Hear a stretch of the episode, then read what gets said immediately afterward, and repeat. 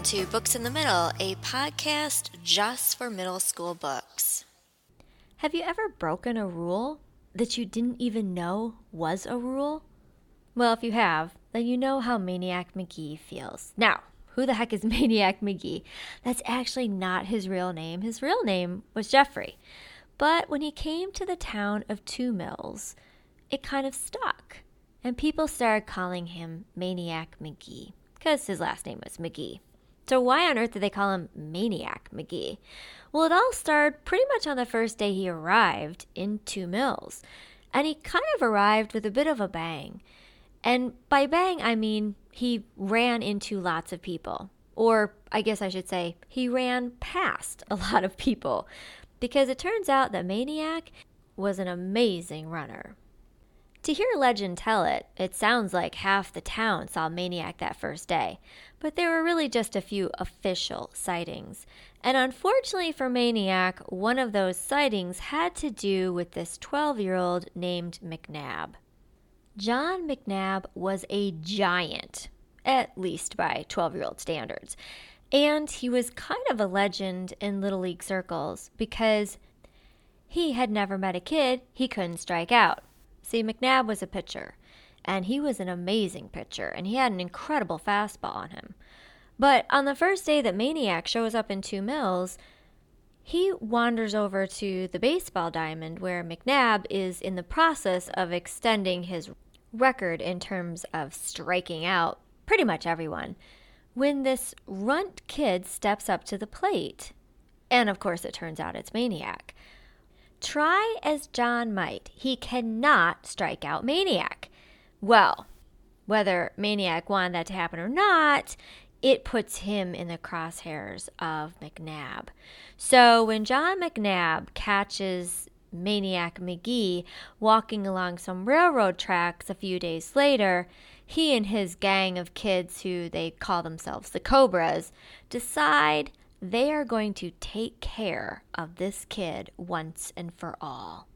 McNab scooped up a handful of track stones. He launched one. He snarled, He's dead! Let's get him! By the time Maniac looked back, they were almost on him. He wobbled once, leapt from the rail to the ground, and took off. He was at the Oriole Street dead end, but his instinct said no, not the street, too much open space. He stuck with the tracks. Stones clanked off the steel rails. He darted left, skirting the dump, wove through the miniature mountain range of stone piles and into the trees, skiing on his heels down the steep bank and into the creek, frogs plopping. No time to look for stepping rocks. Yells behind him now, war whoops, stones pelting the water, stinging his back. Ah, the other side, through the trees and picker bushes, past the armory jeeps, and out onto the park boulevard, past the Italian restaurant on the corner, the bakery, screeching tires, row houses, streets, alleys, cars, porches, windows, faces staring, faces, faces, the town whizzing past Maniac, a blur of faces, each face staring from its own window, each face in its own personal frame, its own house, its own address, some place to be when there was no other place to be. How lucky to be a face staring out out from a window. And then, could it be? The voices behind him were growing faint.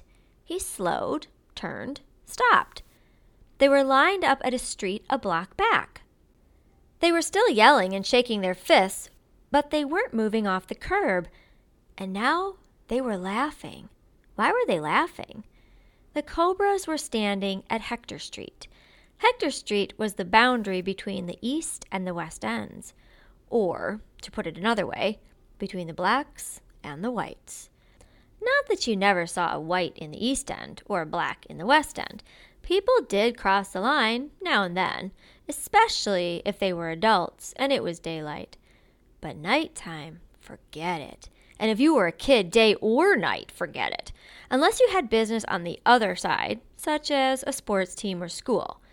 But don't just be strolling along as if you belong there, as if you weren't afraid, as if you didn't even notice you were a different color from everybody around you.